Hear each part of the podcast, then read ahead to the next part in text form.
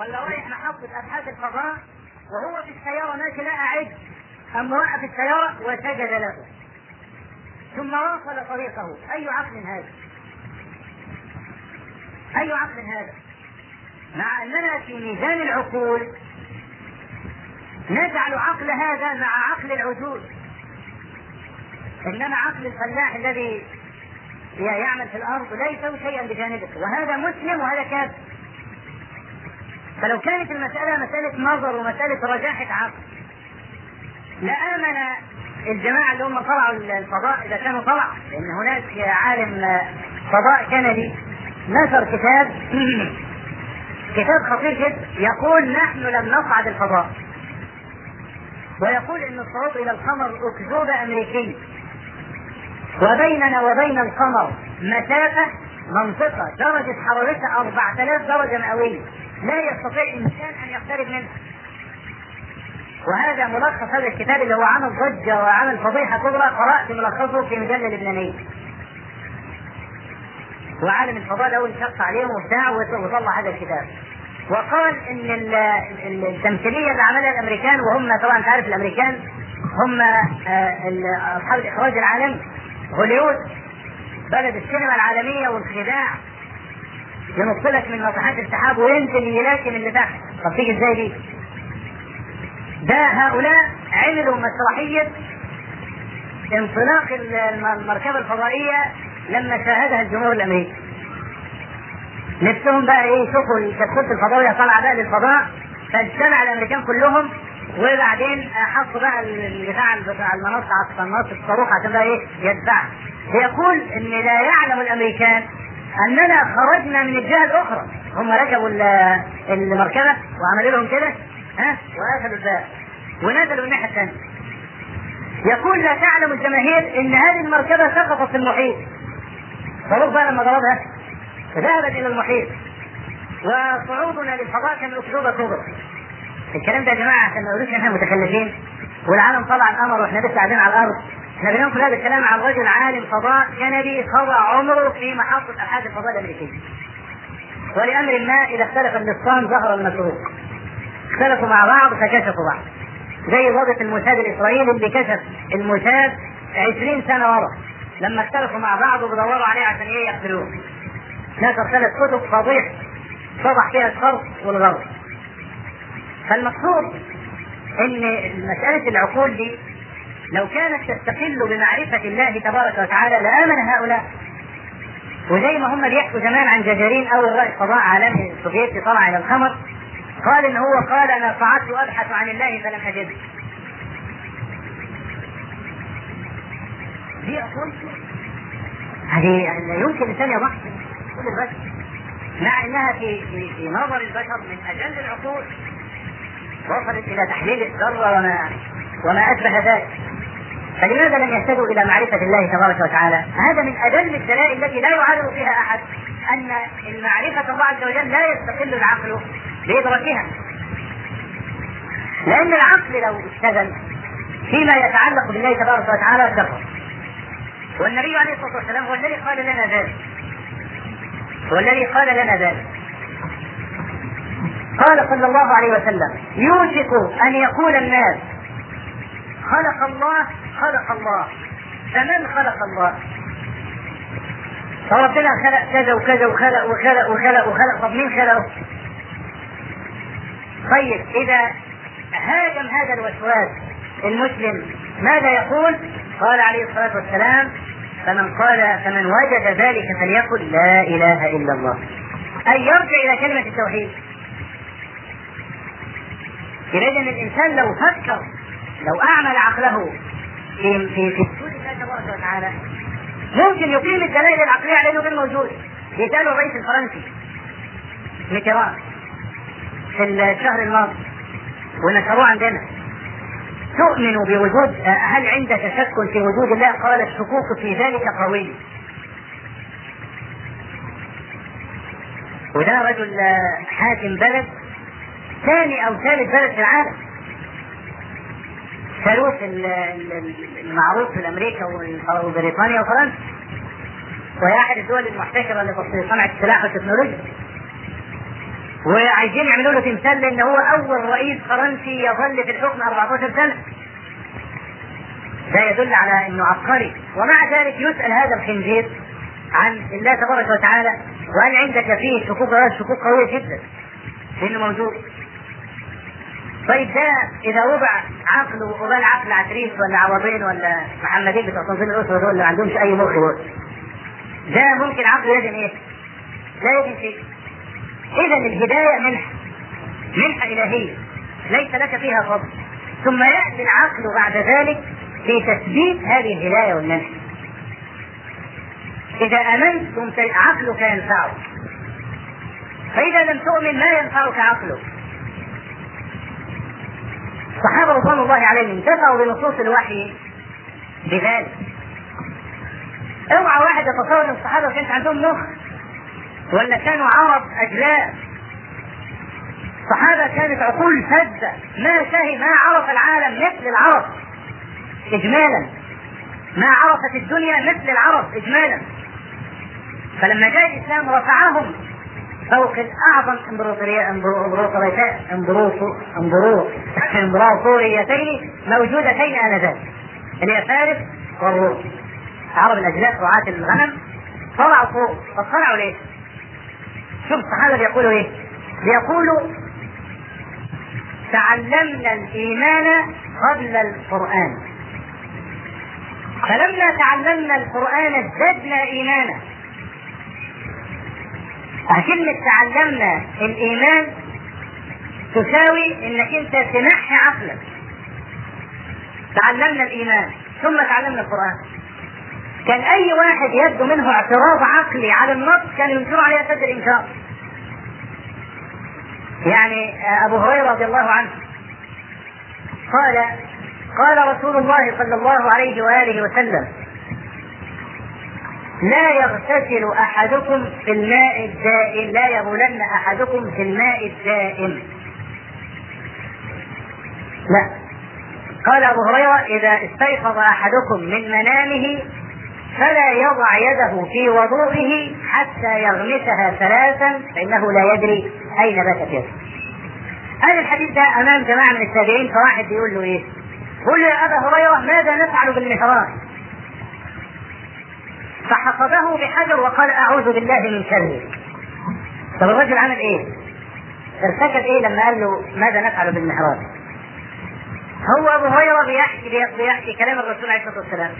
إذا استيقظ أحدكم من منامه لما تصحى بالليل من النوم اوعى تحط إيدك في حلة مية أو جردل مية أو بستلة مية. لا. الأول اغسل إيدك ثلاث مرات. الأول. بعد كده حط إيدك في المية. طب ليه؟ قال فإنك لا تدري أين باتت يدك. الجماعة في العجول العجول قصدي يقولوا إيه؟ هي باتت فين يعني؟ تفوق تتفتح ما هي باتت بجانبه. فيرد ومنهم من رد الحديث فعلا. وأورد النووي في بستان العارفين حكايات عن امثال هؤلاء فذكر حكاية صحيحة صحيحة صحيحة السند أن رجلا سمع هذا الحديث فقهقه وقال يعني أين باتت صفوف يدي؟ قال فأصبح ويده محشورة في دبره. واسناد هذه القصة صحيح. فلما يقول أين باتت يدي راح فين يعني؟ أنت لا تدري لما الرسول عليه الصلاة والسلام يقول إنك لا تدري أين باتت يدك لعلها في يد جني. لعل جني نام عليها. حصلت عليها وباء داء. فلما خضع يدك في الماء يتسرب هذا الداء إلى الماء. ولا أذهب بكم بعيدا. في حديث للرسول عليه الصلاة والسلام وهو ادب نحن أو أغلبنا لا يلتزم هذا الأدب. نهانا رسول الله صلى الله عليه وسلم أن ندع الماء مكشوفا أو الطعام مكشوفا بالليل. قال ولو أن تعرض عليه بعود. ما انت تلاقي غطا؟ يوصيه كله هات عود حفظ وحطه عليه. ليه؟ الرسول عليه الصلاة والسلام قال إن في اوبئه أمراض بتنزل من السماء. فلا تصادف إناء مكشوفا إلا دخلته يشرب بقى الواحد المية ويمرض بشربة الماء. ويستغرب جاله المرض منين؟ ما يعرفش جاله المرض منين. والمرض نزل بالليل. كل ليلة بتنزل آفات من السماء. فلا تصادف إناء مكشوفا إلا دخلت فالرسول عليه الصلاة والسلام قام قال لنا عرض عليه بعود. حط عود عليه بالعرض. يوم هذا إيه؟ يمنع نزول الله. فمن أدراك إن وأنت نايم نام عليها شيطان طول الليل حط لك فيها أي حاجة. وأنت وضعت إيدك في الإناء فتسرب إليه كل ذلك. إذا أعملت الإيمان سمعت ونجوت. سمعت ونجوت. إذا أعملت عقلك ما انتفعت بشيء؟ وهلكت يعني الرسول عليه الصلاة والسلام لما امرنا إن إحنا نحلق شعر المولود. ولد لسه مولود ابن سبعة أيام. الرسول عليه الصلاة قال احلقوا شعره وإيه وزنوه فضة. وتاخد شوية شعر شو دول وتوزنهم فضه وتطلع الفضة دي صدقه عن المساكين. واحد يقول طيب أنا جلدة الولد فروة راسه طريق ما بقدر احلقها هعوره فوبعدين شعره هيزن إيه يعني لا أنا هطلع بزيادة ومش هحلقها نقول ليس المقصود الصدقة فقط. أنت لا تدري. لعل هذا الحلق يفتح ذهنه. وأنت لا تدري. ما من أمر أمرت به إلا وله فائدة.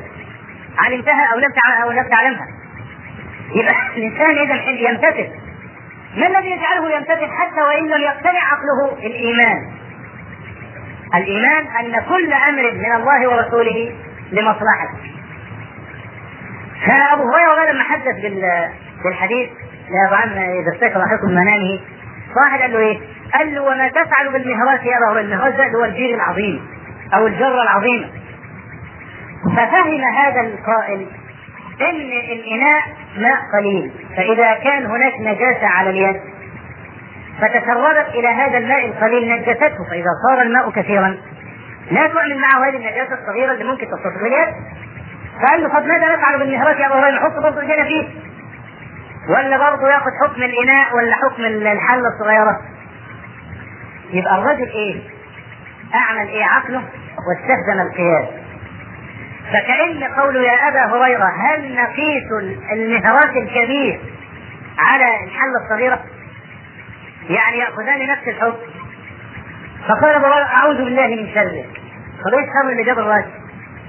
هذا الشر إذا طالعت تاريخ الفقه الإسلامي علمته. المقاييس التي عطلوا بها النصوص. يأتي رجل يقيس قياسا يعطل به نصا.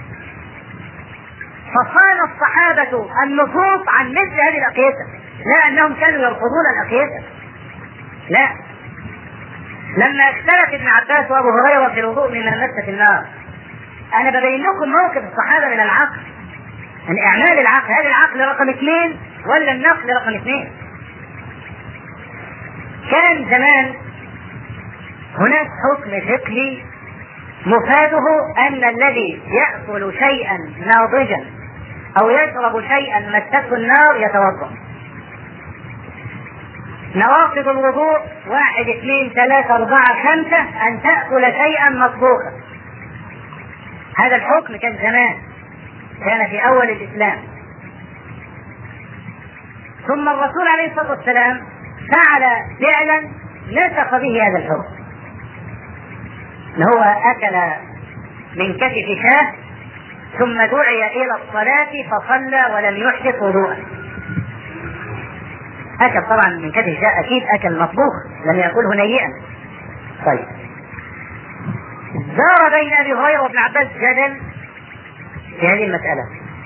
فأبو هريرة يقول سمعت رسول الله صلى الله عليه وسلم يقول توضؤوا مما مست النار. فاستنكر عليه ابن عباس قال يا أبا هريرة أتوضأ من طعام أجده في كتاب الله حلالا؟ يا أبا هريرة أفلا نتوضأ من الحميم؟ يعني افترض إن إحنا في صوبة والمية رصاص وعايز أغتسل. أقوم أغتسل بمية سخنة وبعدين أغتسل بمية باردة؟ لأن الاغتسال بالمية السخنة ما ينفعش. يا أبا هريرة أفلا نتوضأ من الحميم؟ حميم الماء بالسخن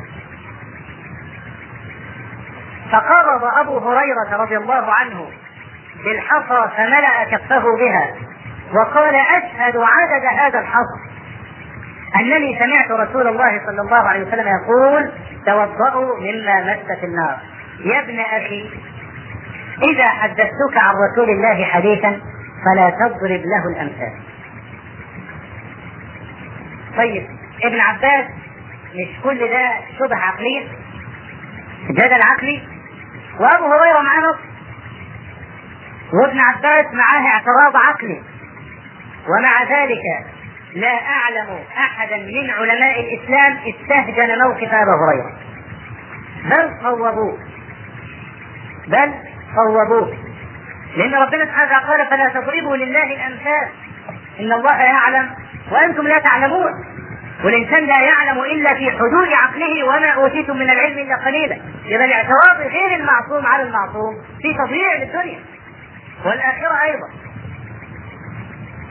أبو هريرة ما يعني آه، وقف عند الجدل العقلي ابن عباس. مع إن ابن عباس لو قال له إن أنا رأيت النبي صلى الله عليه وسلم في بيت ميمونة آه، أكل من كتف شاة فدعي فصلى ولم يتوضأ. أنا أظن أن أبا هريرة رضي الله عنه كان يقف ولا يستجد نكيره على ابن عباس. اذا الصحابة رضوان الله عليهم نجوا وأورثهم الله الدنيا كلها بسبب إيه؟ آمنا ثم أوتينا القرآن. تصور الآن انه أنهم يريدون أن يخضعوا كتابة التاريخ الإسلامي من جديد بالعكس تصور يعني انظر أمة كيف تهدم نفسها وتهدم تاريخها وتتهم ثقات رواتها بالمحاذاه أكيد ابن جرير الطبري كان موالي للدولة الأموية. ابن جرير الطبري كان عميل. والجماعة اللي عمالين يؤرخوا النهارده هم الشرفاء اللي هو النفاق صافح يتقلبون ظهرا لبطن في كل عصر هم دول المنافقون. اللي عايزين يقيموا تاريخ الأمة كله. تصور بقى لو حاجة لو قامت هذه الدعوة في, أي أمة تحترم نفسها لنهجوه عايزين يعيدوا خطط كله من جديد ويحاكمون للعصر. مع إن في نفس هذه في, في, في نفس مقالاتهم ما يرد عليهم. طيب سلمت معك بصحة دعوتك ان إحنا محتاجين نكتب التاريخ الاسلامي من جديد. طيب ستحاكم العقل على أي أساس؟ مش على نقل هؤلاء الذين اتهمتهم؟ مش هتجيب تاريخ التجارية الطولي تاريخ الأمة والملوك وتحطه قدامك وتأخذ الروايات وتوازن بينها وبين بعضها اختار فيه وأترك فيه طب يا أخي لعل الذي اخترته هو الذي كتبه ابن جرير. هيك عرفت.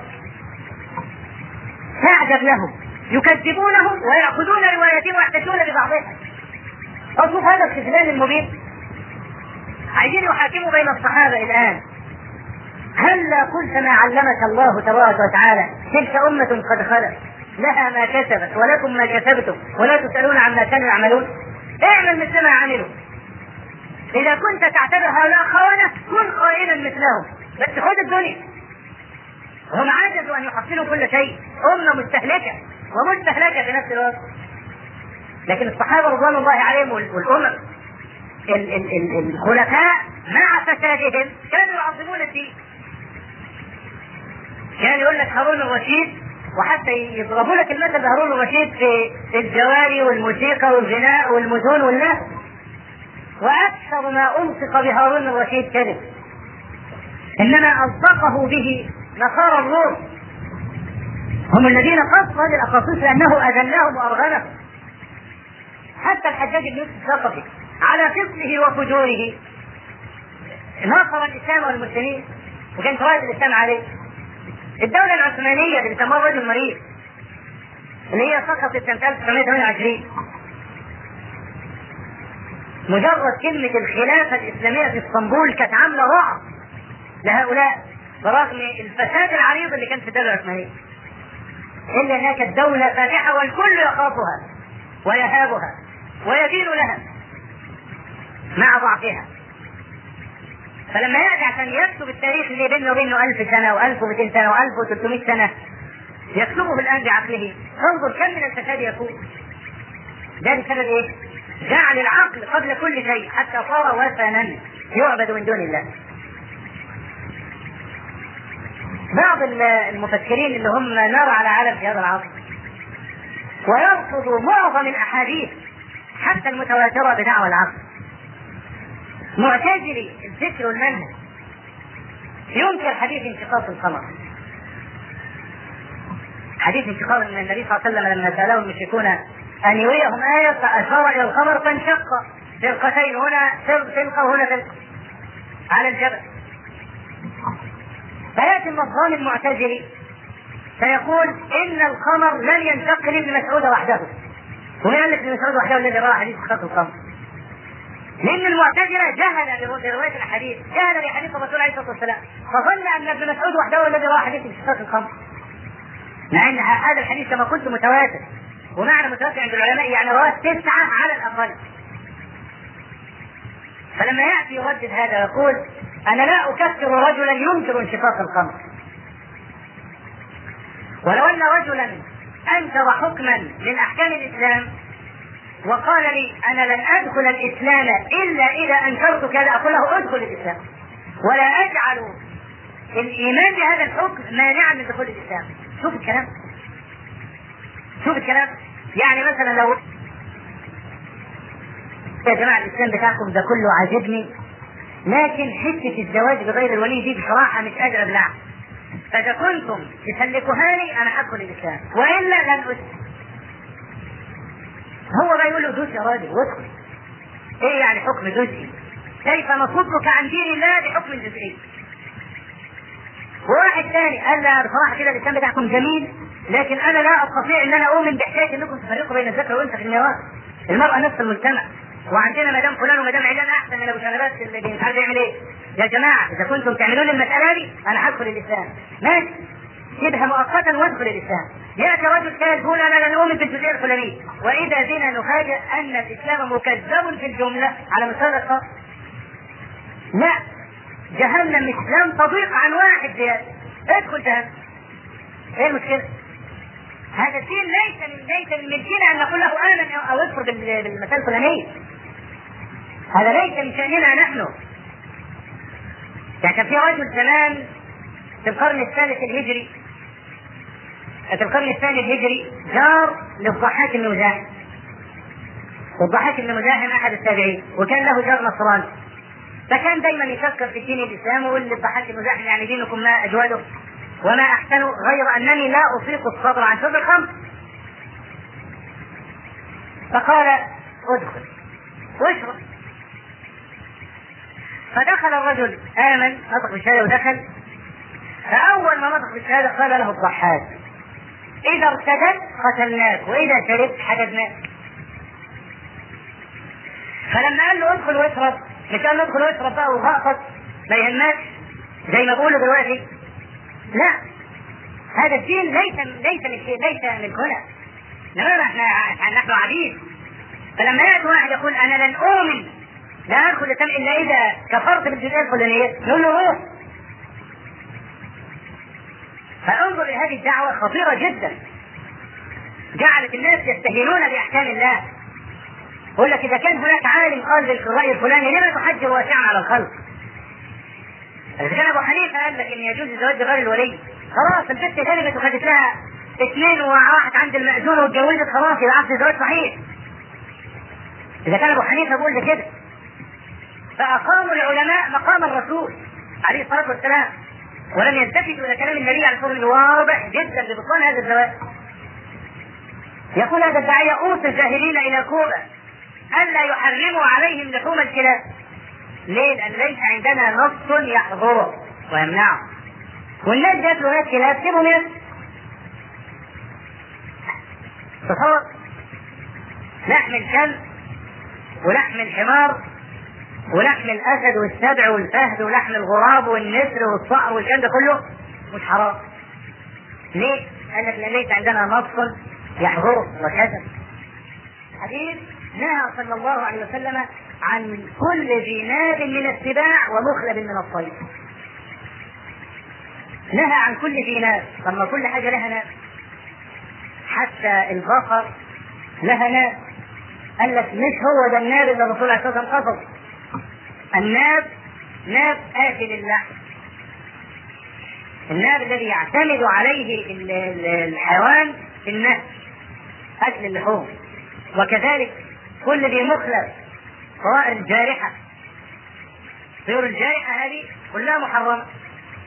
وهذا النص نص شامل وهو أقوى من أن يحرم الطيور بأسمائها أو السباع بأسمائها.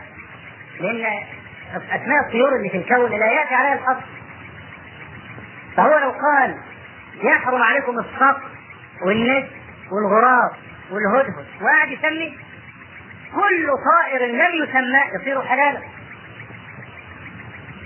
ولأن الطيور لا يمكن استيعابها لكثرتها وكثرة أسمائها فوضع النبي صلى الله عليه وسلم صفة كلية كلما وجدتها في طائر أيا كان اسمه لا تأكله. إن شاء الله حتى يجيبوا لك مثلا حيوان جديد يقول لك خد عجل البقر ده. ما تقولش بقى النسل عشان قال عليه عجل بقر. لا سميه كما شئت لكن وجدت فيه الصفة. ناب يبقى لا يجوز لك أن تأكله. فكيف يتجاهل مثل هذا النص ويقال إذا دخل المسلمون إلى كوبا لا يحرمون عليهم لحوم الكلاب؟